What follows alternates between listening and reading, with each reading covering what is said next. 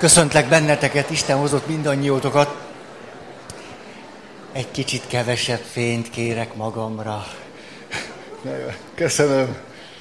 Köszönöm. Na most, behódolás belső világánál járunk, emlékeztek a sémák közül, de tulajdonképpen ez a szó sem különösen érdekes, hogy séma, nem az az izgalmas, hogy hogy hívnak valamit, hanem számunkra az, hogy ez mit is fejez ki, hogy egy olyan sebzett belső világról beszélünk, ami valamikor joggal alakult ki, éppenséggel egy valamikori helyzetre vonatkozó megfelelő választ tükrözés hordoz, például amikor nem nagyon volt más választásunk. Annyira kiszolgáltatottak voltunk, annyira rászorultunk arra, hogy a számunkra fontos személyek, mondjuk kicsi korunkban ne szakítsák meg velünk a kapcsolatot, ne büntessenek úgy, hogy elvágnak minket a számunkra alapvetően fontos fizikai, érzelmi szükségletek kielégítésétől. Mi más maradt hátra? Megtanultunk idebent valamit, összekapcsolódva gondolatokkal, érzésekkel, szorongással, aggodalommal, félelemmel, a büntetés elkerülésére vonatkozó stratégiákkal. Mindez összekapcsolódik aztán már most emlékekkel, fizikai állapotokkal bőven. Bezárva érzem magam, tehetetlennek érzem magam, szorongok, összeszűkül a gyomrom, nincs más választásom. Eh. Tehát amikor valakiben kialakul ez a séma, a behódolás sémája, és ez mindig nagyon fontos, hogy ne bántsuk magunkat. Mert minek? De mások úgy is bántanak, nem? Akkor legalább én, ne? Hogy akkor annak oka volt, értelme volt, sőt célja volt. Célja volt, hogy valahogyan egy helyzetet túléljünk és életben maradjunk. Tehát tulajdonképpen még büszke is lehetek magamra, hogy sikerült kitalálnom valamit, ahogyan életbe tudtam maradni. Nagy dolog. Igen ám, de felnőtt korra mindez állandósulni tud bennem, és akkor is aktívvá válik, és megjelenik, és kéri a maga jussát, amikor annak már nincs ott helye, nem segít, nem reális, sem én hozzám nem kapcsolódik reálisan, se a helyzethez, se egy kapcsolathoz, se egy problémához, se egy megoldáshoz váló feladathoz, semmihez, csak a múltamhoz. Na most, így jutottunk el oda, hogy ennek a sémának az egyik kulcsa, hogy valaki még a saját meggyőződése ellenére is másokhoz igazodik. Azt teszi, amit mások várnak vagy elvárnak tőle, utasítják vagy parancsolnak, ehhez igazodik, félelmek és aggodalmak okán, meg a tapasztalatai miatt, még akkor is, ha az a saját belső meggyőződésével ellentétes. Ugye ez volt a kulcs. És ezért kezdtünk el arról beszélni, hogy mi is az, amit így ragadhatnánk meg, hogy a legbelsőbb meggyőződésünk forrása ahol leginkább meg tudjuk élni, hogy nem úgy, hanem így, hogy ezt kell, hogy nekem ez a dolgom, hogy így érdemes élnem. Há, és így jutottunk el a léleknek ahhoz a pontjához, amit próbáltunk megfogalmazni, hogy nem a normák, törvények, szabályok, szokások, hagyományok, még csak nem is az, amit általában lelki ismeretnek hívnak, hanem valahogy a legmélyebb, első-felső-belső hang, így mondta Gyökösi Bandi bácsi. Első-felső-belső hang. Se jó, jó parádés nagyon. Legmélyebb hang, legszívesebben így hívnám spiritualitásnak, a Szent Léleknek a hangja. És az alapján próbáljuk ezt megnézni, hogy a tíz parancsolatnak a szempontjait sorolgatjuk föl, de igyekszünk azt nem csak a normák szintjén megnézni, hogy mit jelent, még csak nem is a lelkiismeret szintjén, hanem ezt a legmélyebb hangot próbáljuk meg valahogy keresni, esetleg ízlelni, valahogy szemlélni, és ebből valamit elmondani. Hogyha az a lelkemnek a legmélyéről jön, ebből a világból, akkor valahogy hogy hangozhat. És akkor itt egy bevezető gondolat, és hogy miután ez a hang nagyon személyes, nagyon belső, ezért, ha valaki kívülről mondja, nem ugyanaz, mintha belülről mondaná. Az a hang. Nem ugyanaz. Úgy töprengek ezen, nem tudom, melegen van. Megállapítom nektek. Nektek jó, akkor ez rólam szól. Na most akkor. Alkalmazkodom a hőháztartásomhoz, hogy gazdag ifjú megy a mesterhez, és azt mondja, mester, mit kell tennem, hogy elnyerjem az örök életet? Válasz, hát tartsd meg a törvényt. Ha-ha, ha-ha, ha-ha. Első szinten vagyunk. Tik, tik, tik, tik. Nyilván ez könnyen belsővé lesz. Ah, csináld így, csináld úgy. Szóval, hát mester, ifjú korom óta megtartottam. Hmm. Egyszer csak kialakul egy nagyon személyes kapcsolat, valami találkozásban van Jézus ezzel az ifjúval, már nem egyszerűen csak na, mit kell csinálni úgy általánosságban, mert az a törvény, norma, szabály, elvárás, hagyomány és szokás, meg a többi. És akkor úgy, ezt úgy próbálja meg kifejezni az író, hogy és Jézus megszerette. Hát nyilván szerető mindenkit, de ez egy megragadása annak, hogy itt na valami személyes történés indult el. Azt mondja, ja, hát azt mondom neked, te add el a vagyonod mindent. Nem lesz nehéz, igen.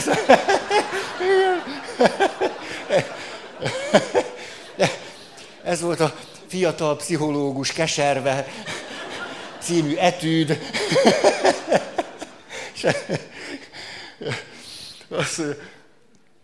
és hogy azzal, hogy a Szentíró azt mondja, és hogy megszerette, ez azt jelenti, hogy ránézett, és ezt neki mondta. Itt nem valami általános normáról, törvényről vagy szabályról van szó, amit aztán úgy kellene majd mondanunk, hogy na, amit neki mondott mindenkinek. Mert nem így van. Hanem odafordult azt mondta, ak- na akkor te csináld ezt. És milyen érdekes, na ez, hogy valaki hall egy ilyen mondatot, hogy hagyjál már el mindent. Hagyd, hagyd el, hagyd, hagyd azt az összeset, menj és kövesd a mester. Ha ez egy belső hang, na az, akkor valahogy a lélek inspirálta, a spirituális hang.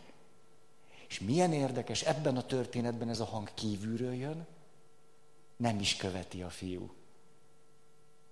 Érzékelhető a különbség? Ha a fiú ezt belülről hallja, mester ránéz, nem szól semmit.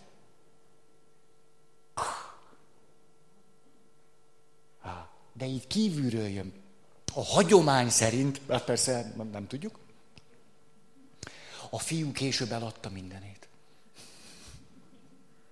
Az a vicc, hogy ebben a hagyományban szerintem lehet sok igazság. Tehát, hogy hazament, az hát ezt mondta, hát most ezt mondtam. Szomorúan távozok, hát, sajnos, bocs. Nem megy ez nekem ma este. De gondolom elkezdett érlelődni, hogy van ez, tik, tik, tik, tik. És el tudom képzelni, hogyha ugyanezt hallotta belülről egy belső személyes hangként, akkor igen. Na erről beszélünk, és így tulajdonképpen a 9-es meg 10-es parancsot összevontam. Emlékeztek a múltkori alkalomra, spontán remeklésem,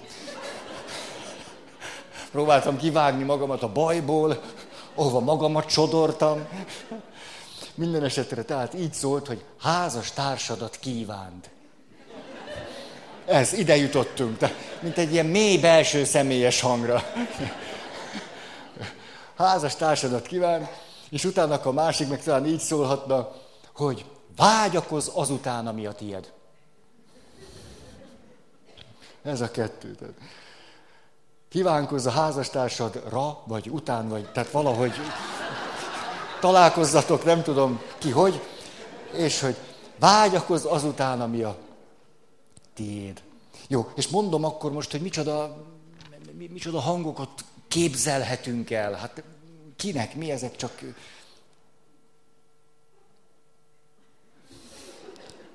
Azt mondja, legyél elégedett az élettel. Hát ezt nem, elégedett.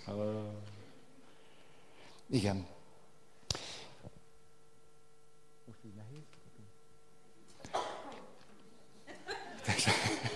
Az eléged, egészségedre. Tényleg, köhögjetek most. Az elégedettség kulcsa, hogy tudok hálás lenni. De erről már sok szó esett. Hála, érdekes, 20.-21. századi lélektani kutatások nagyon fölfedezték a hálát. A hála pompás, gyógyító érzelem. Hála, hála. De hálás csak az tud lenni, egészséget. Ki meg tud elégedni azzal, ami van. Köhögés, prüszkölés, az élet így is jó. Ezért, ha nagyon én központúak vagyunk, ami nem egyenlő az önzéssel, nem vagyunk hálásak.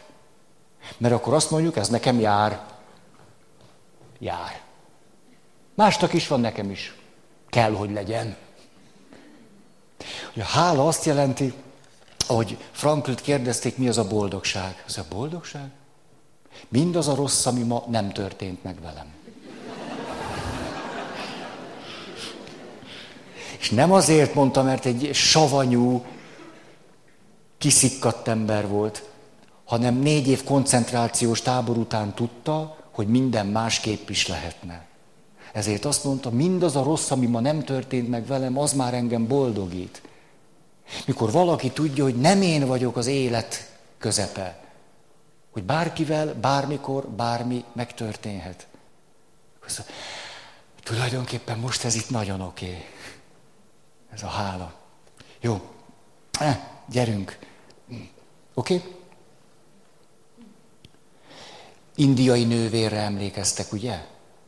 Haldoklókkal foglalkozik évtizedekig. És azt mondja, bár csak megengedtem volna magamnak, hogy boldogabb legyek. Mondja nagyon sok haldokló. Ha megváltoztathatnék valamit, nem azt változtatnám meg, hogy ez vagy az ne történjen meg, hanem hogy miközben ez az életem, lehettem volna boldogabb is. Ez aztán parádés. És milyen érdekes, hogy visszafelé egy határhelyzetben, elmentünkben, ezt milyen világosan látjuk. Nem akarom ezeket így nagyon sokat. Következő, ugye, adj hálát. Nem. Ismert föl és el a korlátaidat, határaidat, veszteségeidet. Hmm. Kedves ismerősömet szoktam emlegetni, sose felejtem el, egy csütörtök este jött hozzám. Azért felejthetetlen, mert szombaton volt az esküvője. És talán emlékeztek rá, jött, és azt mondta, Feri, két napja nem alszom. Nagy baj van. Szeretem a jövendőbeli párom, láttad, milyen boldogok vagyunk, de kedden fölébredtem, azóta nem alszom. Egyszer csak eszembe jutott, Feri, az igaz, hogy ha én őt elveszem, akkor már mást nem.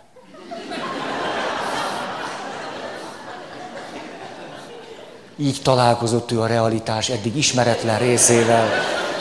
Egy kedd éjszaka csak úgy ukmuk-fuk, ahogy az élet dobta neki. És nem aludt már akkor másfél napja, mert ezt nem bírom ki. És én álltam a sarat, nem bíztattam semmivel. De ami a legszebb, hálás volt érte. Amikor azt mondtam, hogy igen, ez így van, azt mondta, jaj, de jó, hát akkor jól gondoltam. De nem azért jött, hogy nyissak neki egy kis kaput, hanem ez tényleg így van. De mi ez, hogy tényleg így van? Nem volt bolond, hanem hirtelen, nagyon váratlanul, nagyon nagy veszteség élménye lett. Ez annyira meglepte őt, hát most magunk között szólva csak azért nem vagytok olyan rosszul, mert titeket úgy egyben nem lepett meg három és fél milliárd valakinek az elvesztése. Képzeljük el azt, mikor azt valaki egybe megkapja. Hát még egyet sem bírsz elengedni öt éve már. Nem úgy van, mert most is azért vagy itt, legalább akkor nem kell rá gondolni. És, és, és, és most akkor nevetünk azon, aki két napig nem aludt emiatt, hogy három és fél milliárd nő. Hát érted, hogy csak elkezdem számolni, már rosszul leszek. Ne számoljam, ne. Szerintem ne számolj nőket. Szóval, jaj, nem, nem könnyű a határainkat, korlátainkat és veszteségeinket megengedni magunknak, hogy azok legyenek és átéljük. Hú, de nem könnyű. Hát hogy volna könnyű? És az előbb nem akartam senkit se bántani. Hát okos vagy, hogy idejöttél.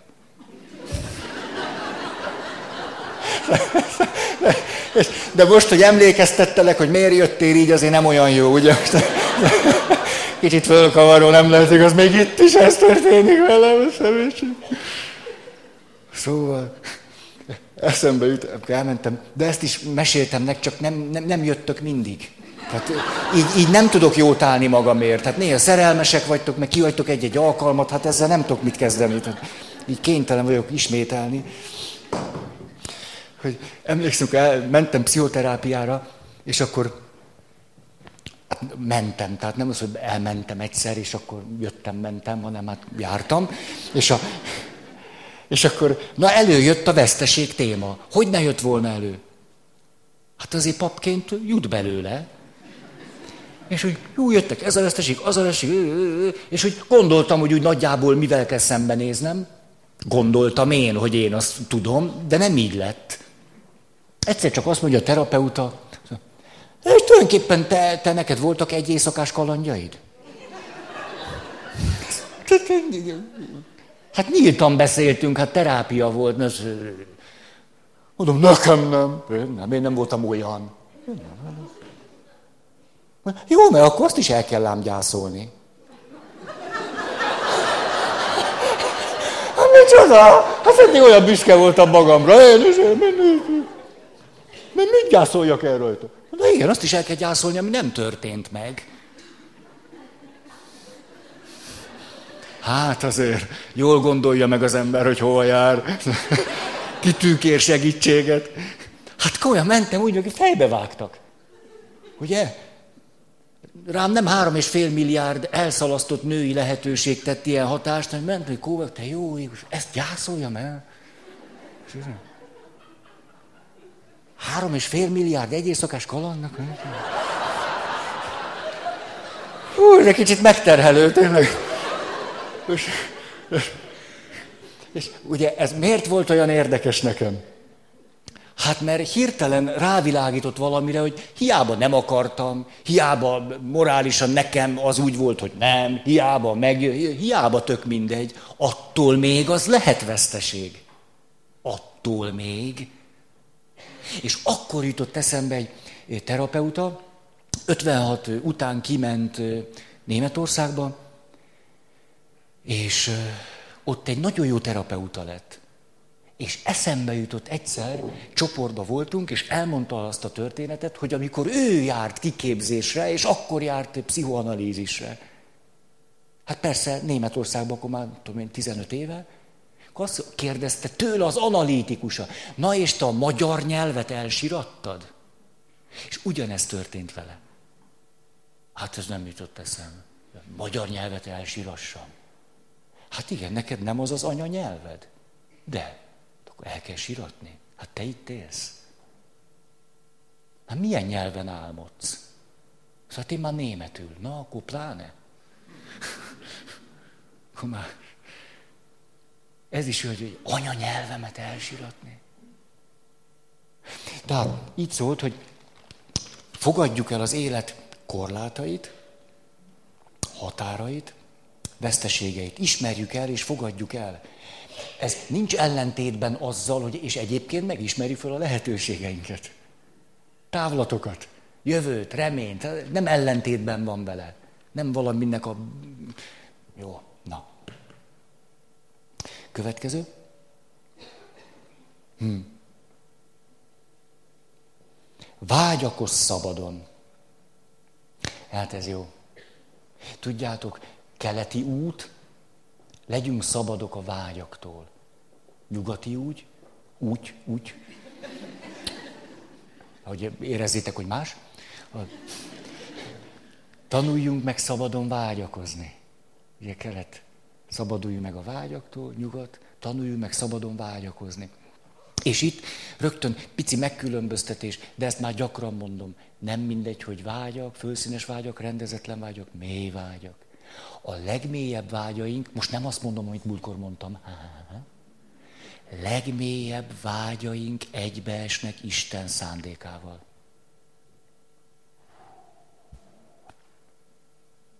A legmélyebbek. Legleg. Hát ezt csak úgy átadtam. Jó. Ugye vágyakos szabadon, hogy a szabadság, hogy, hogy képes vagyok valamire, és képes vagyok azt, amire képes vagyok, akkor tenni vagy nem tenni, amikor azt eldöntöttem. Valami ilyesmi, szabadság. Na, szóval csak amit akarok, hát ez nem. Képes vagyok valamire. És ezt akkor tudom tenni vagy nem tenni, amikor azt eldöntöm. Az már valami. Következő. Élvezd az életet. De nincs itt vége. Birtoklás és ragaszkodás nélkül. Élvezd az életet birtoklás és ragaszkodás nélkül. Tudjátok, az élvezet nem növeli az életet. Egy kicsit se. De színesíti. Ráadásul van egy lélektani haszna. Az, hogy segít az önstabilizálásban. Az önstabilizálás azt jelenti, hogy például készülsz a nagy vizsgádra, és csokit eszel. Ez az élvezet segíti az önstabilizálást. Kétségkívül. Az élvezetek jók. Az élvezetek nem növelik az életet, hanem segítenek föntartani. Hát azt is kell. Há, köröztény berkekben ez szinte egy olyan ö, ö, tilalom szó, nem? Élvezni. Hú.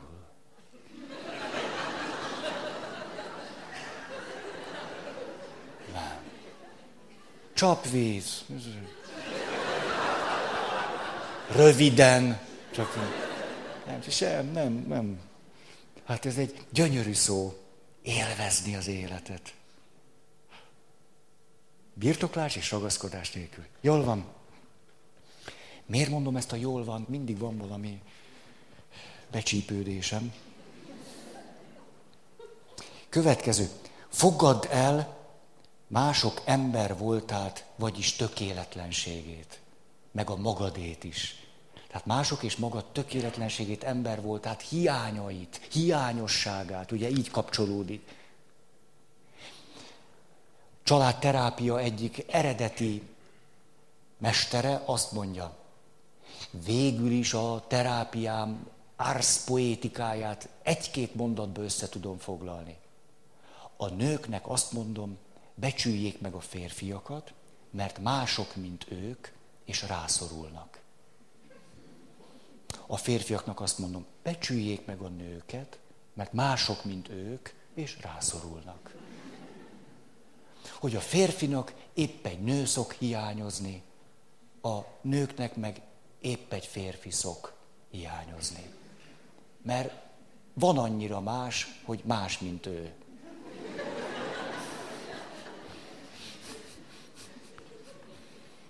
És akkor elfogadom, hogy szükségem van valakire, aki és amilyen én már nem leszek, mert már eldőlt. Ő más, és mert hogy más, és nekem hiányzik, és én már olyan nem leszek, hát akkor ezen az alapon megbecsülöm. Ugye az argentin változat pedig, szeressük azt, akivel élünk. Ne csak azt tudjuk, hogy azzal élünk, akit szeretünk, hanem szeressük azt, akivel élünk. Jó. Aha. Növekedj és fejlődj az ég felé. Ez az egyik kedvencem. Az élet tele van korlátokkal. Jobbra, balra, előre, hátra. Jövő, múlt, ö, ö. szűk a pizsi. Nem tud nem szűk lenni. De amerre a növekedés tere mindig adva van, az az ég felé van. Ég felé. Mindig. Haldokló 98 éves ember növekedhet az ég felé. Hát ennél szebbet keveset tudok elképzelni. Egy haldoklónak olyan dobása lehet a halálos ágyán, amire reálisan azt mondjuk, hogy felül múlta magát. Felül múlta magát, növekszik az ég felé. Gyönyörű, gyönyörű, gyönyörű. Hogy az a bácsi 90 perc után meg tudta mondani, miért büszke a lányára. A halálos ágyán volt. 90 percig átdolgozta magát azon, hogy én sosem mondtam senkinek, hogy büszke vagyok rá. Most már minek kezdjem el, úgyis meghalok. Pont most kezdjem el. Hát, de nagy dolog. Tehát az ég felé ténylegesen és reálisan mindig tudunk növekedni, ami azt jelenti, hogy felülmúlhatom magam. Hí. Ja, nem mondom, hogy várom, de még azért ott lehet mit. Ugye jobb lator. Hát utolsó néhány percébe. Ez reális. Jól van. Nem tudom, jó van, nem jó. Ezt töröljétek majd. Tiszteld és becsüld meg az emberi összetartozást. Ugye más házastársát ne kíván. Tiszteld és becsüld meg az emberi összetartozást. Hogyha két fél elvál egymástól, nem tudom, hogy lik vagy nem lik, de már most nincsenek együtt, akkor még szülőpár maradnak. Nem tudnak nem szülőpár maradni. Ez a realitás. Ezért például a következő férnek vagy feleségnek, ha jót akar magának, most a szónak legszebb értelmében, akkor jól teszi, ha elismeri, hogy ott egy szülőpár van.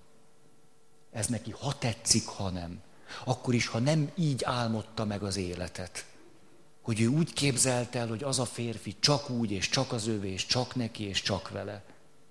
Ő már egy apa, és egy másik nővel alkot egy szülőpárt.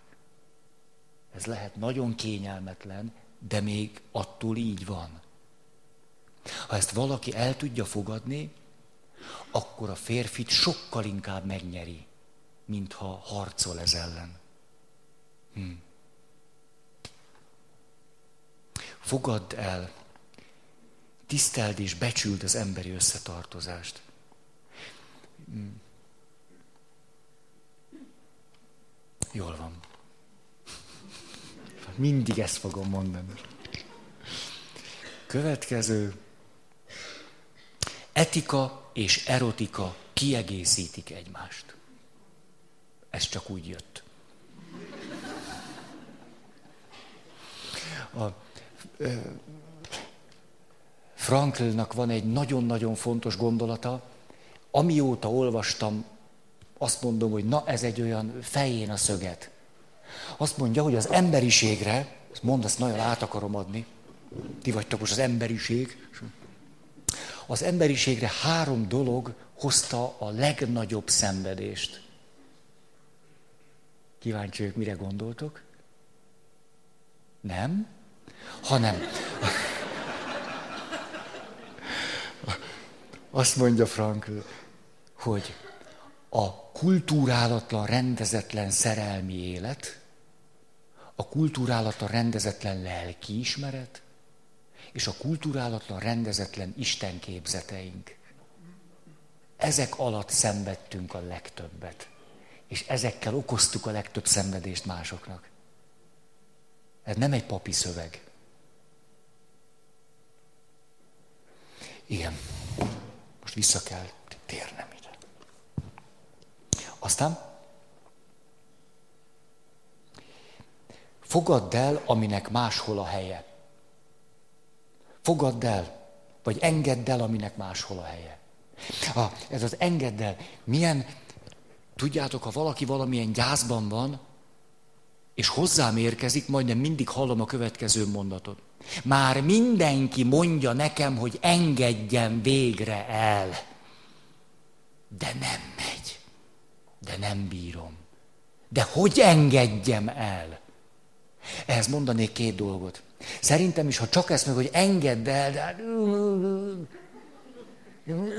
de hova?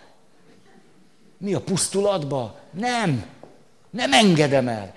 Miért nem engedjük el? Azért, mert az, amit nem akarunk elengedni, úgy kapcsolódott bennünk össze az élettel, hogy rajta keresztül kaptunk meg valamit, ami nagyon fontos. Ezért valami számunkra nagyon fontos összekapcsolódott egy személlyel, egy tárgyal, egy helyjel, egy eseménnyel, És az van bennünk, ha én őt elengedem, el kell vesztenem azt, amit rajta keresztül kaptam. Ez nincsen így. Mert ha valami már megtörtént, az elveszíthetetlen. Ha te szerettél engem, majd elhagytál, és én görcsösen ragaszkodom, attól nem lesz jobban az enyém, amit akkor kaptam tőled, amikor szerettél. Nem lesz jobban az enyém. A szenvedés lesz jobban az enyém, hogy már nincsen.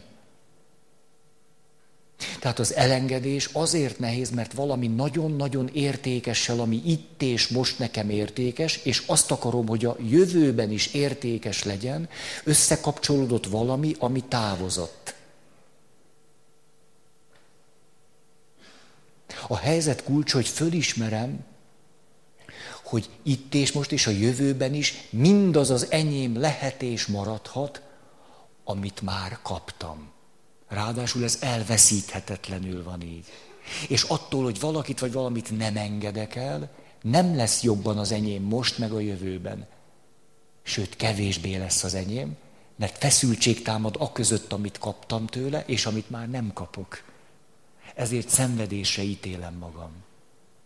De ez okoskodás, ez szerintem még nem segítséges, csak egy gondolat. De ha azt mondjuk, nem azt akarunk valakit rávenni, hogy engedd el, mert nem, nem, nem, nem, nem tudom. Jó, de ne engedd el. Keresd meg, hogy hol a helye. Ja, hol a helye? Hát jó, hát már, már azt tudom, hogy nem itt. Jó, de most nem itt. Hol? Hát, ha meghalt, hát szerintem Mennyország. Hát én azt mondtam, Mennyország. Hát máshova nem. Mennyország. Hát akkor vigyük el oda. Hát ha ott a helye, hát igen, tényleg ott a helye, hát akkor vigyük. Elviszem. Ott a helye. És a te helyed hol van? Hát még, még nincs itt. Hát akkor. Hmm. Segítség lehet az, hogy nem azt mondogatom magamnak, hogy engedd már el, hanem hogy keresd meg, hogy hol a helye. Hol, hol van igazán az ő helye. Hol, hol látod, hogy igazán ő neki most a helye van. Ha ez sem megy, mondom a következő lépést, vissza. Rendben van. Meghalt. Hol a helye? Mellettem. Ugye, akkor látjuk, hogy jó, be van vésve. Akkor csinálj vele szerepcserét. Legyél te az elhunyt. Ülj bele a székbe, rakjál ki magadnak egy széket.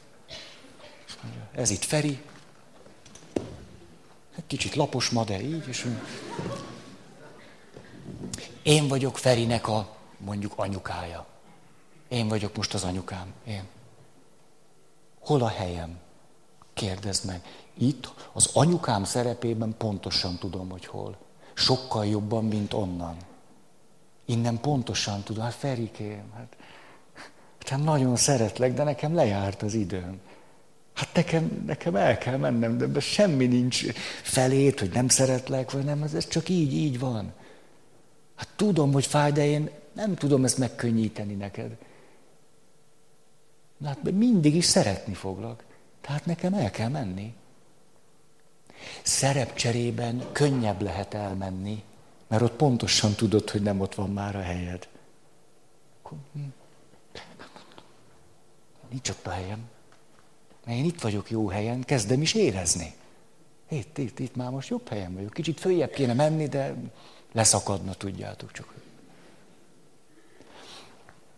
Ez lehet egy második lépés csinálj szerepcserét azzal a valakivel, akit nem bírsz elengedni. Ez nem varázsszer, hanem csak valami mást megérezhetsz. Valamit, amit innen nem érzel. Innen csak azt érzed, hogy nem lehet, mert belepusztulok. Tehát ez csak annyi, hogy jön valami új, ami hozhat egy valami, valami fordulatot. Így, Feri, nincs itt a helyed, de most itt fél tízig, jó? Megbeszéltem vele, azt mondta, rendben van. Oké? Okay? Törekedj a teljességre, ahelyett, hogy mindent akarnál. Ugye ez gyakran, gyakran költői kérdés. Jézus élete egész élet volt-e? Válasz nem, körülbelül pont egy fél volt.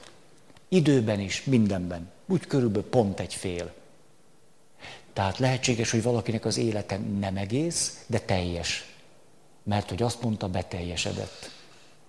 Tehát valakinek az élete lehet teljes, anélkül, hogy egész lenne. Nem fér bele minden egy életbe. Nem fér bele. Az élet meg nem is ad meg mindent. Hm. Attól még lehet teljes.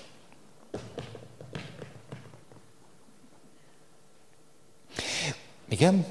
Gondolj a következő nemzedékre, hogy mit hagysz magad után, és mit viszel magaddal. Hát gondolj a következő nemzedékre, mit hagysz magad után, és mit viszel magaddal. Kedves fiatal lány serdülő volt, és megérezte azt, hogy meg fog halni. Olyan, olyan élményszerű. Biztos volt veletek ilyen. Ugye, amikor életetekben először valami, valahogy közel került hozzátok az, hogy, hogy van olyan, hogy halál, és hogy ez rám is vonatkozik. Ilyen szokott lenni. Emlékszem egyszer a vasaspályán ott atlétizáltam, beszélgettünk arról, hogy majd meg fogunk halni. Épp serdülők voltunk. És volt ott egy atléta lány, egy évvel volt fiatalabb nálam, és olyan hirtelen beütött ez neki, hogy ilyen zokogó görcsöt kapott. Ott az atlétika pályán. Annyira emlékszem, hogy annyira magán kívül lett ettől, hogy oda szaladt a magasugró szivacsra, és bebújt a magasugró szivacs, meg a azt védő ilyen, nem tudom én, sátor közé. Nem lehetett hozzászólni. Hirtelen élményszerűen megélt, hogy lesz olyan, hogy nem leszek itt, és ez hogy lesz. A, és akkor ez a lány oda ment az apjához, és azt mondja, mondd apa, mi az, ami maradandó? És erdülő, ilyen identitás kérdés. Apukája nagyon, nagyon szépet mondott, azt mondja, lányom, két dolog maradandó, ami a fejedben van, meg ami a szívedben. Összes többi marad. Szerintem egy serdülő lánynak ez jó válasz. Nem voltam még serdülő lány, tehát nem tudom ezt. És akkor Utolsó, becsüld a földet, mert csak egy van belőle. Összefoglalás. Hm. Szeretném ennek a legbelső hangnak a jellegzetességeit elmondani nektek. A Szentírásban ezt úgy hívják, hogy a lelkek megkülönböztetése vagyis a belső hangok megkülönböztetése. És itt rögtön helyhaj, egy, egy bevezető. Emlékeztek, a házasság törésen írt asszony történeténél azt mondtuk, hogy három szint van. Ezt mondtuk is az elején. A lelki ismeretünk olyan, hogy magában a lelki ismeretben is megjelenik ez a három dimenzió. A lelki ismeretnek ugyanis 5-6 éves korba kezdenek megszilárdulni az alapjai, a lelki ismeretnek a személyiség fejlődés során kialakul egy, egy ilyen ős, arhaikus rétege, ezt úgy is szokták hívni, érdekes kifejezés, szadisztikus lelkiismeret. Büntető, könyörtelen vagy kegyetlen lelkiismeret. Mi a jellegzetesség az efféle lelkiismereti hangnak? Az, hogy ha valami rosszat tettem, ez a hang azt mondja, hogy ezt nem lehet, mit képzelsz? Rossz vagy. És mi a következménye? Bűnhődnöd kell. Bűnhődj, pusztulj, nincs jogod élni. Ezt mondja. Ez a legősibb, arhaikus, kegyetlen vagy szadisztikus lelkiismereti hang önsorsrontásra, önbüntetésre, bűnhődésre akar bennünket rávenni. És ezt a lelki ismereten belül hallhatjuk. Ez a hang nem belső hang, csak belülről szól. Ez a hang nagyon hasonlít ahhoz, amikor valaki, aki a behódolásban van, belülről hallja, hogy nem tehetsz mást. Érzi, hogy ez nem az ő hangja, hogy valahogy idegen tőlem ez a hang, de belülről hallja. Lehet, hogy kívülről a másik nem fenyegeti, egy picit csedő, belülről hallja, hogy nem engedheted el. Nem csinálod, nem teheted meg, nem szólhatsz, nem mondhat, hogy nem. A lelkiismeretnek tehát van egy nagyon, nagyon durva minősége és hangja. Ezért például, mikor elkezdünk a lelkiismeretre hivatkozni, ha ezt nem tudjuk, mi történhet? Óvatlanul valakit, akit nagyon markába tart ez a kegyetlen, szemet szemért, fogat fogért, büntető lelkiismeret, nagyon könnyen ezt a hangot fölerősítjük benne. Nem ezt akartuk, de ez ő erősödik föl, mert ő benne ez nagyon elől van. Ő ezt egy belső hangként éli meg, mint ahogy az is. De ez a belső hang nem az ő hangja. És kegyetlen és könyörtelen. Egy 6-7-8 éves gyereknek az erkölcsisége nagyon durva. Kegyetlen, durva erkölcsiség. Jók élhetnek, rosszak pusztuljanak. Ennek a szakasznak van a személyiségfejlődés szempontjából értelme, ez kell nekünk, csak ez egy szakasz. De valaki elakadhat itt. A fő élmény, amikor a, ezt a belső hangot hallom, a szégyen. Szégyen, megszégyenülés. Nincs jogom élni, bűnhődnöm kell, büntetnem magam. Mert úgy még szabad maradni, de csak akkor, ha bűnhődök. Ez is lelkiismeret. Csak annak a legdurvább ősibb rétege. Öh. Második réteg, amikor a lelkiismeretnek egy finomabb hangját halljuk már, azt mondja, hogy te csináld ezt, ezt meg ne. Na ez jó, ú, ezt, ezt nem, nem. Na így érdemes, na úgy nem, nem, nem, azt nem. Na ez jó lesz, az nem lesz, az rossz. Ez már belső hang, ez a belső hang kifejezetten én-szerű, vagy legalábbis én ideálszerű. Így érdemes, na, úgy jó, ez, ez helyes, az nem. Az... Ez is belső hang, belsőbb, énszerű, sosem szégyenít meg. Mikor ezt a hangot hallom, nem érzek szégyenkezést, hanem valami nagyobb világosságot, hogy igen, ez, ez így igaz. Igen, ez így van. Tényleg, így kéne. E, ez a jó. És ha nem úgy teszem, vagy nem úgy tettem, bűntudatom van. Nem szégyellek. Nem szégyenkezem, hanem bűntudatot érzek. Ezeket a megkülönböztetéseket fontosnak tartom, mert különben elveszünk a saját belső hangjainkban. És van a harmadik hang, há, erről akarok hosszabban. Ez a hang nem más hangja belül, nem énszerű hang, hanem ez önmagamnak valami belső hangja, de az az élményem inkább, hogy ez önmagamban szól, de nem az én hangom. Bennem szól, vagy a legmélyebbről szól, nagyon-nagyon-nagyon közön van hozzá, de mégse az én hangom. Nem énszerű. A lelkiismeret énszerű. Ez a hang nem énszerű. Azt érzem, hogy ú, ez több nálam.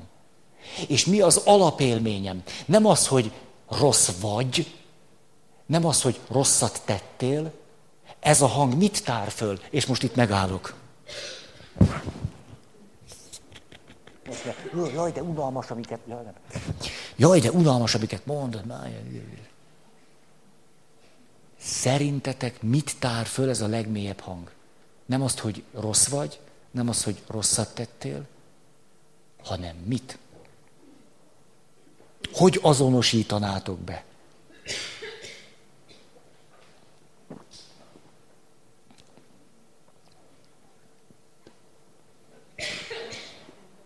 Hogy? Más? Hogy másnak nem tetszik, az az első szint.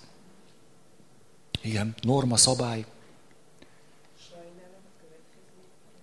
Sajnálat a következmény felett. Második szint.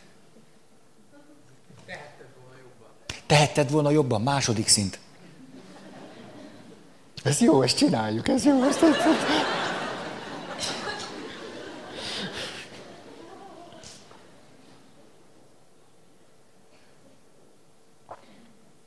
Ez jó, ez jó. Ez egy eleven helyzet. Aha.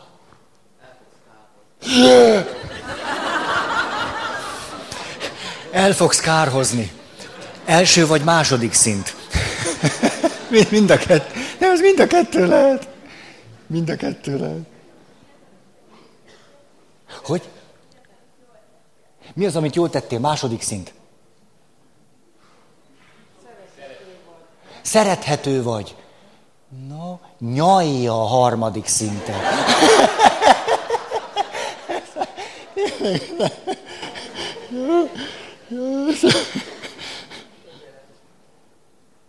Hogy kegyelem, csak mi kegyelem, vagy hogy kegyelem, vagy...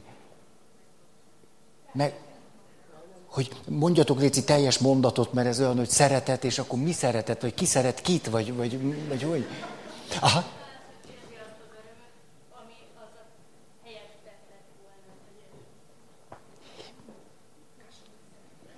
Második szint. De, de jó, jó, közelít meg, hogy meleg, meleg, meleg, vagy melegszik. Mennyel és többé ne védkezz. Ez a tipikus második szint. Igen, ez a többé ne. Klasszikus második szint.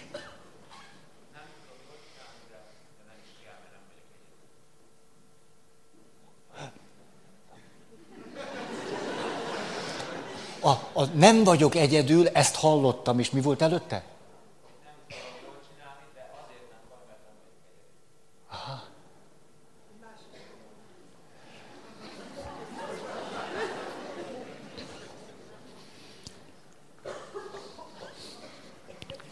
Zavaros hang. Tényleg olyan, hú, ez olyan...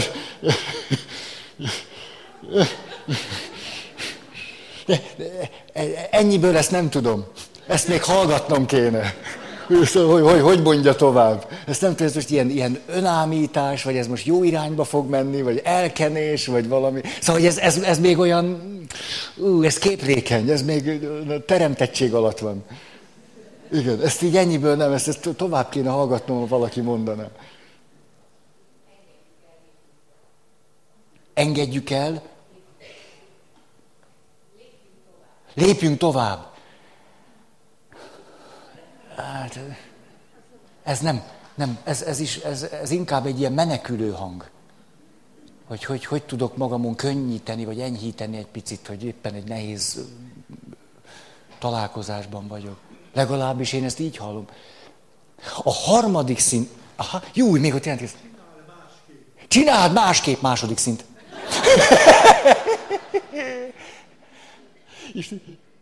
Nem, nem, te csak protezsáltál, de édes vagy. Ez, jó, ez kedves. Na, csak volt értelme itt megállni. Na, akkor nem, nem, nem vagyunk még kint az erdőből. Nem csodálkozom, hogy így van. Ne, nem csodálkozom. Mert általában a közbeszéd az első, második szintről szól. És egészen meg tudunk felejtkezni, hogy létezik egy harmadik.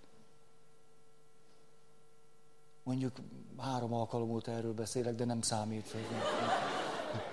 Kicsit sem vagyok csalódott. Hogy? Aha, én már igent mondtam rád. Leszel a társam ebben a... Na ez, ez, ez harmadik szint. Ez harmadik szint. Kéne most valami összefüggés, vagy valami konkrétum, vagy de, de ez, ez, ez. Ez. É. Igen, igen, de ehhez még úgy valamit hozzá kéne tenni. Ja, ez igaz. É, é. De hogy é, mert, vagy é. Szóval még kéne hozzá egy kis összefüggés. Többé neted, második szint. É, de többé neted, akkor fogadd el önmagad. Na ez így nem a harmadik. Ez így a második. Légy önmagad, második. Jó helyen vagyok, mert szeretnek. Aha. Na, ez lehet a harmadik, hogy jó helyen vagyok, mert szeretnek. Uh-huh. Jaj, de köszönöm ezt nektek, mondjad még. Így is értékes. Na, így is értékes vagy. Öm, igen, ez megint, ha tovább mondanád, megmondanám, hogy ez önbecsapás, vagy harmadik szint. Igen, szóval itt kellene tovább, ez nem úgy egy mondatból, de most jó, jó. Hogy, aha, hogy mint hogyha valaki, nekem, nálam több Isten, vagy valaki, hogy így is értékes vagy nekem. Még így is lehet önbecsapás. De, de, de igen, ha tovább, tovább menne, akkor, akkor ki, ki tudnánk deríteni, hogy látjátok, nem, nem olyan könnyű. Ez a dilemma reális, reális nehézség. Kívülről, amikor az első, második szintről nézzük a harmadik szintet, állandóan az a kételjünk merül föl, hogy, hogy nem, nem engedi el a bűnös csak olyan egyszerűen.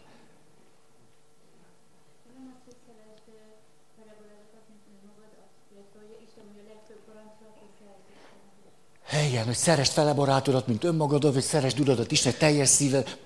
Ez vagy az első, vagy a második szint. Hogy megbocsájtok.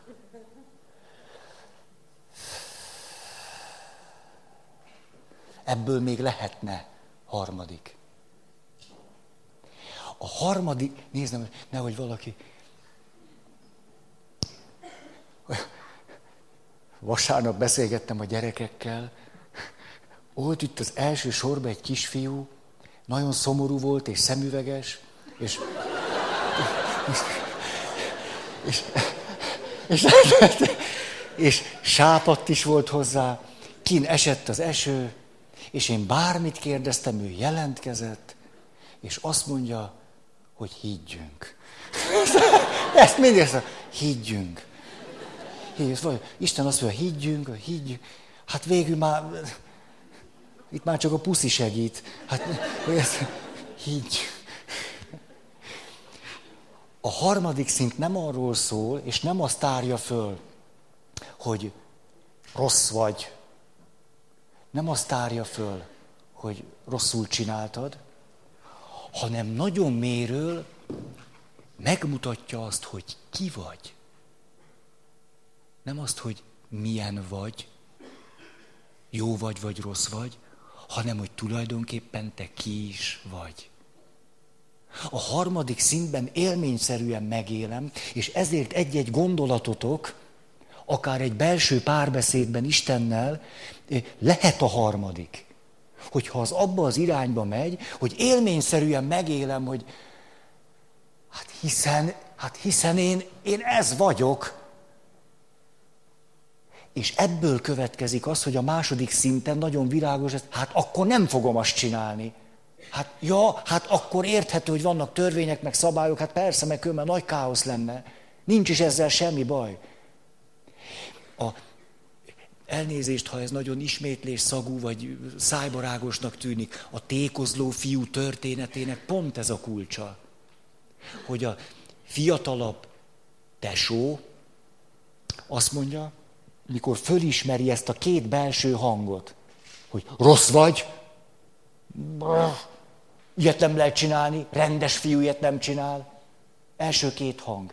És az első két hang nyomán azt mondja, hazamegyek apámnak, azt mondom, nem vagyok méltó, hogy fiadnak nevez, csak a béreseit közé fogadj be. Vagyis nem jön rá, hogy ő ki. Csak arra jön rá, hogy rossz, és hogy ilyet nem lett volna szabad csinálni. De az élet ösztön hazaviszi. Szerintem nem más. Élni akar. Ez hazaviszi, odáll az apukája elé, és mint valami begyakorlott szöveget elmondja. Nagyon tetszik, ahogy ez megőrződött, mert ilyen, ilyen édesapám nem vagyok méltó, hogy csak béreseit közé fogadj be. Az apa pedig azzal, amit tesz, ugye leölik a borjút, a, a gyűrű, az összes többi, mit fejez ki? Hogy a fiam vagy. Nem az, hogy mit tettél, meg mit kellett volna tenni, hanem hogy te a fiam vagy. Ezt mondja. Én az apád vagyok, te a fiam vagy. És az idősebb testvérnek a problémája ugyanez. Én itt voltam egész, egész életemben, segítettem neked.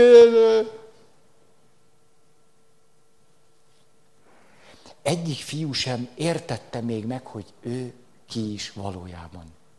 Ezért maradt nekik az első két szint.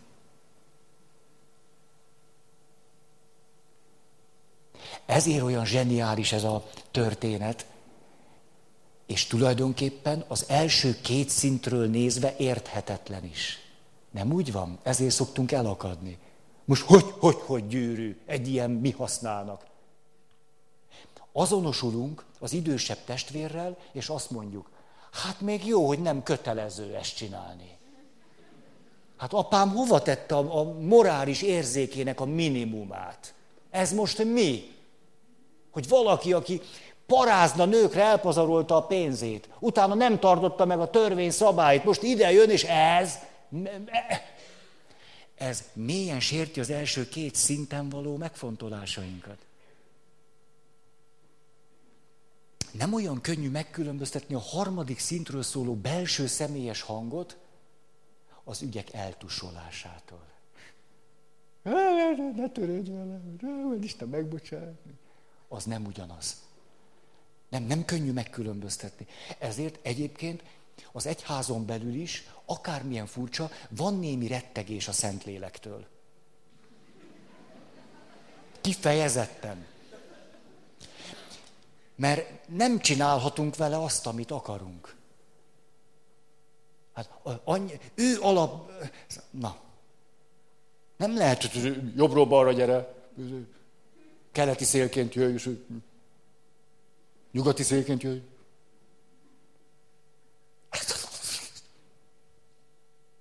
Ez, ez, ez. A, félünk a lélektől. Félünk, félünk. Jobban szeretjük azt a rendet, amit mi kidolgoztunk. Ugye, mégiscsak énszerűbb.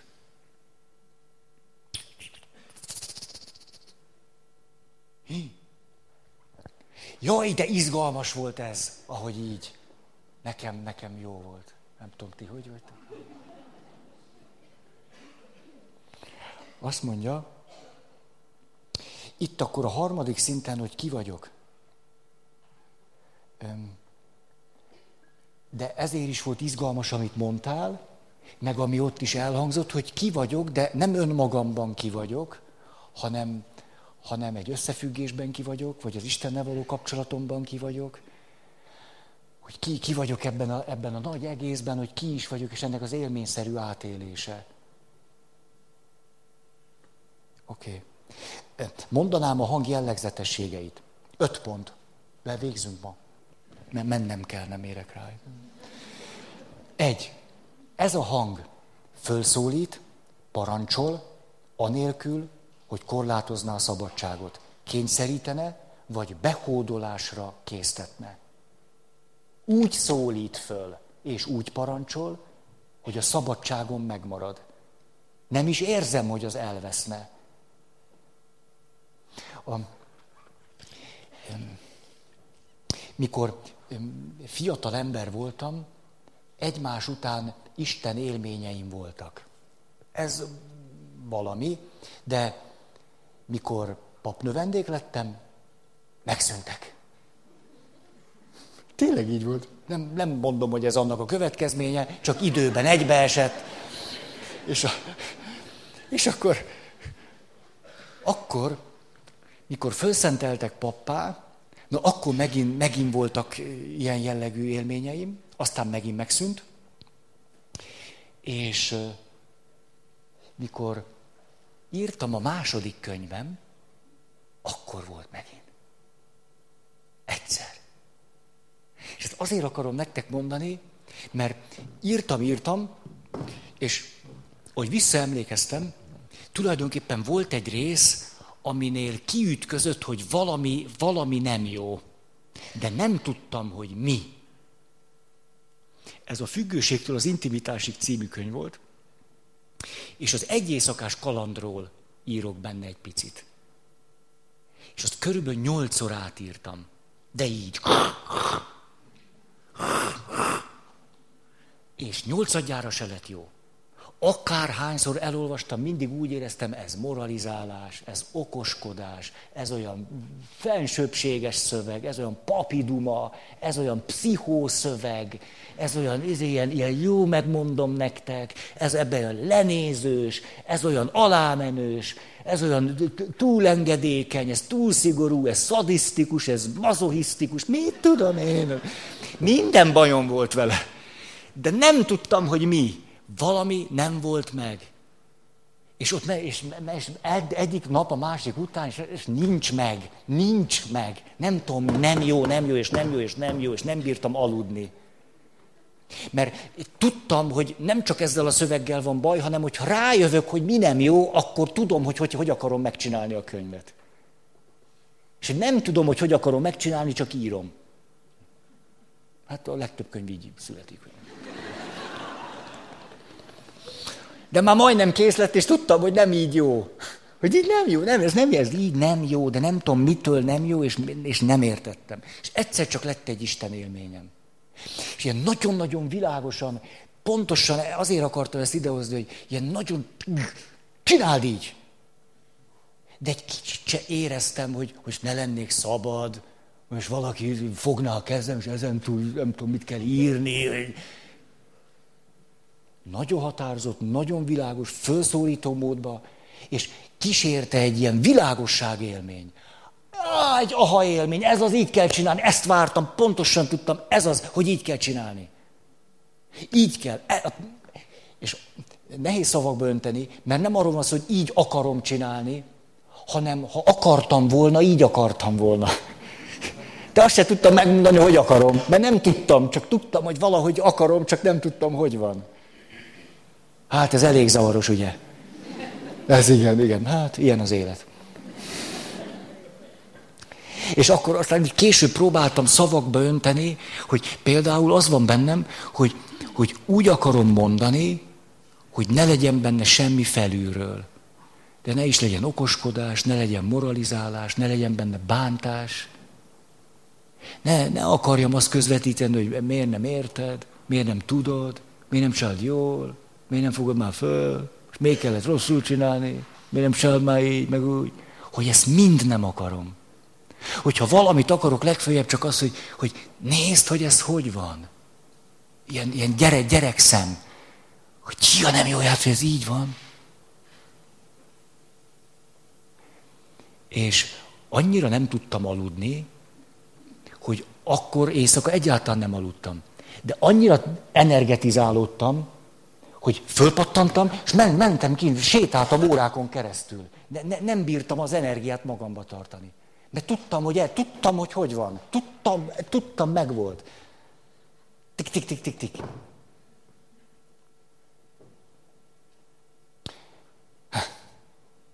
Folytatom. Na, azóta ez megvan, és azt mondja. Tehát, igen. Egyszerre szabadság, felelősség, annak az élménye, hogy alkalmas vagyok valamire, de ez az alkalmas vagyok valamire, és meg tudom csinálni, ez nem énszerű. Nem úgy, hogy én, én meg tudom csinálni. Hanem, hogy mintha valaki alkalmassá tenne arra, hogy meg tudjam csinálni. Nem, nem önmagamban vagyok alkalmas. Meg tudom csinálni, mert valaki erre alkalmassá tesz. És ha nem tenne alkalmasá, nem tudnám megcsinálni. Tudják, mikor vasárnap néha van úgy, vasárnap általában szánok a közvetlen készületre, a beszédre két órát. Mondjuk annyit, igen. De hát azért már megy bennem előtte. És leülök. Üres papír, Szentírást elolvasom, elolvasom még egyszer, harmadszor, negyedszer, nem jön semmi. Brrr. Akkor, ha egy nagy izé van, előveszem a görög nyelvű szentírást. Elolvasom. Na gyerünk, gyerünk. Nem jön semmi. Még egyszer olvasom. Nem jön semmi. Persze, nem tudok görögül. De a...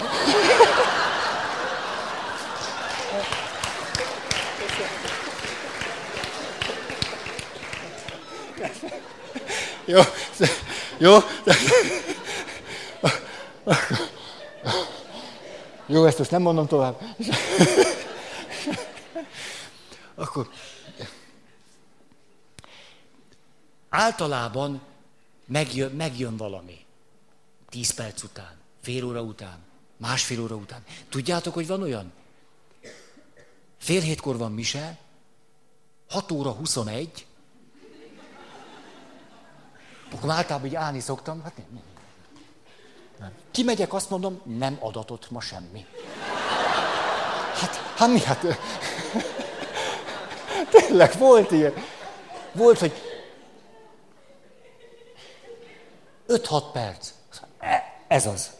Hát most már ezt nem dolgozom ki, csak mondom. Ez, ez nagyon ritka, de mondjuk évente egyszer-kétszer előfordul, és akkor nagyon világosan meg lehet tapasztalni azt, hogy képes vagyok rá, de azért, mert valaki képessé tesz rá. Ez nem úgy, hogy leülök, és na, akkor egy vasárnapi beszéd, na, nézzük, tessék. Mert persze, hogy rutinból le lehet tolni.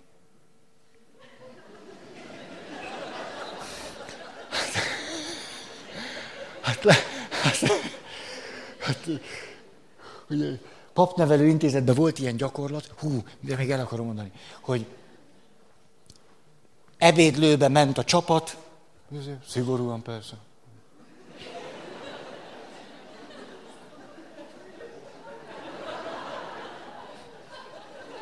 És a, még jó, hogy voltam katona, tudtam, hogy vagy. És akkor állt az ajtóba a prefektus. És akkor valakinek oda mutat, azt mondja, Szentlélek ajándékairól. És akkor, amíg a többiek ettek, te készület nélkül nyomni kellett a Szentlélek ajándékairól. Ez jó gyakorlás. Na jó van, gyerünk. Tehát, felszólít, parancsol, anélkül, hogy korlátozna a szabadságot, kényszerítene, vagy behódolásra késztetne. Érzésekben szabadság, erő, döntőképesség, de az akarat gyöngeségének a fölismerése. Ez az, amit az előbb próbáltam mondani. Képes vagyok rá, de nem azért, mert képes vagyok rá, hanem mert képessé tesz engem valaki rá. Tehát egyszerre érzem a saját gyöngeségemet, de közben az erőt is. És nem esik rosszul a gyöngeség, egyszerűen csak van. Tudom, hogy van, és ilyen egyszerűen tudom, hogy így van. Nincs benne semmi önsajnálat, önmegvetés, teljesen más. Egyszerűen csak tudom, hogy így van, és kész. Tehát a gyöngeség tapasztalata, de közben öröm, hála, magával ragadottság vagy megrendültség. Sok minden lehet. Gondolkodási szinten világosság, egyértelműség a sokszínűségben. Mély belátás, egészben látás, mély realitás, így van, ez az igazság élménye. És nincs benne semmi önigazolás. Semmi. Semmi, semmi. Jó, nem vagy te az olyan rossz, majd máskor menni fog. Semmilyen kamu, meg púder, meg elkenés, meg árnyéka sincs. Ilyen hihetetlenül világosan ez van. Így, ez van te egyszer csak ott állsz az ez van előtt, és tudod, hogy ez így jó, hogy ennél jobb nem történhetne veled, mint hogy végre tudod, hogy ez van, és hogy mi is az, hogy mi van. Á, nagyon felszabadító. Akkor is, ha közben látom az árnyékom. Ú, de nem jó látni, de nem fáj, vagy ha fáj is, nem okoz szenvedést. Úgy mondja a keresztény hagyomány, hogy vigasztalásban van részünk. Ez egy ilyen érdekes, ugye a Szentlélekre utal a vigasztaló. Tehát éppen belátom, hogy ezt nem így kellett volna, nagyon mélyen, hogy, hogy azért nem, mert hát, hát ki is vagyok. És miközben ez fáj, az egész valahogy vigasztaló, fölemelő. Csak hogy tudjátok beazonosítani.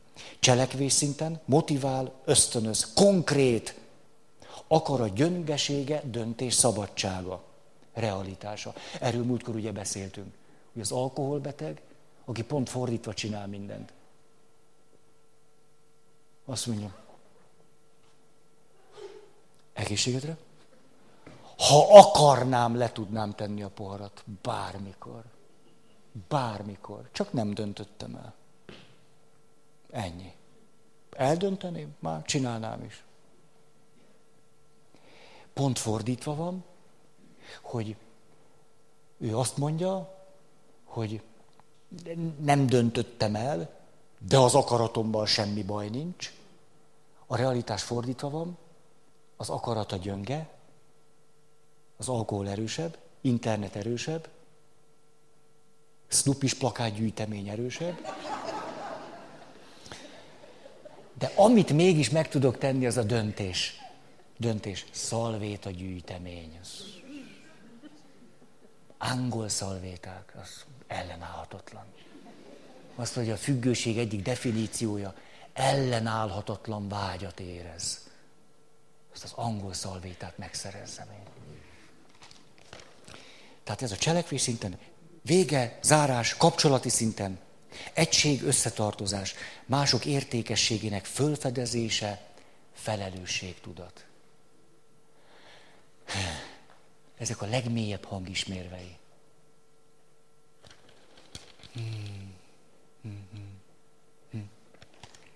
Nagyon köszönöm a figyelmet. Nincsen semmi jó befejezés a tarsolyomban.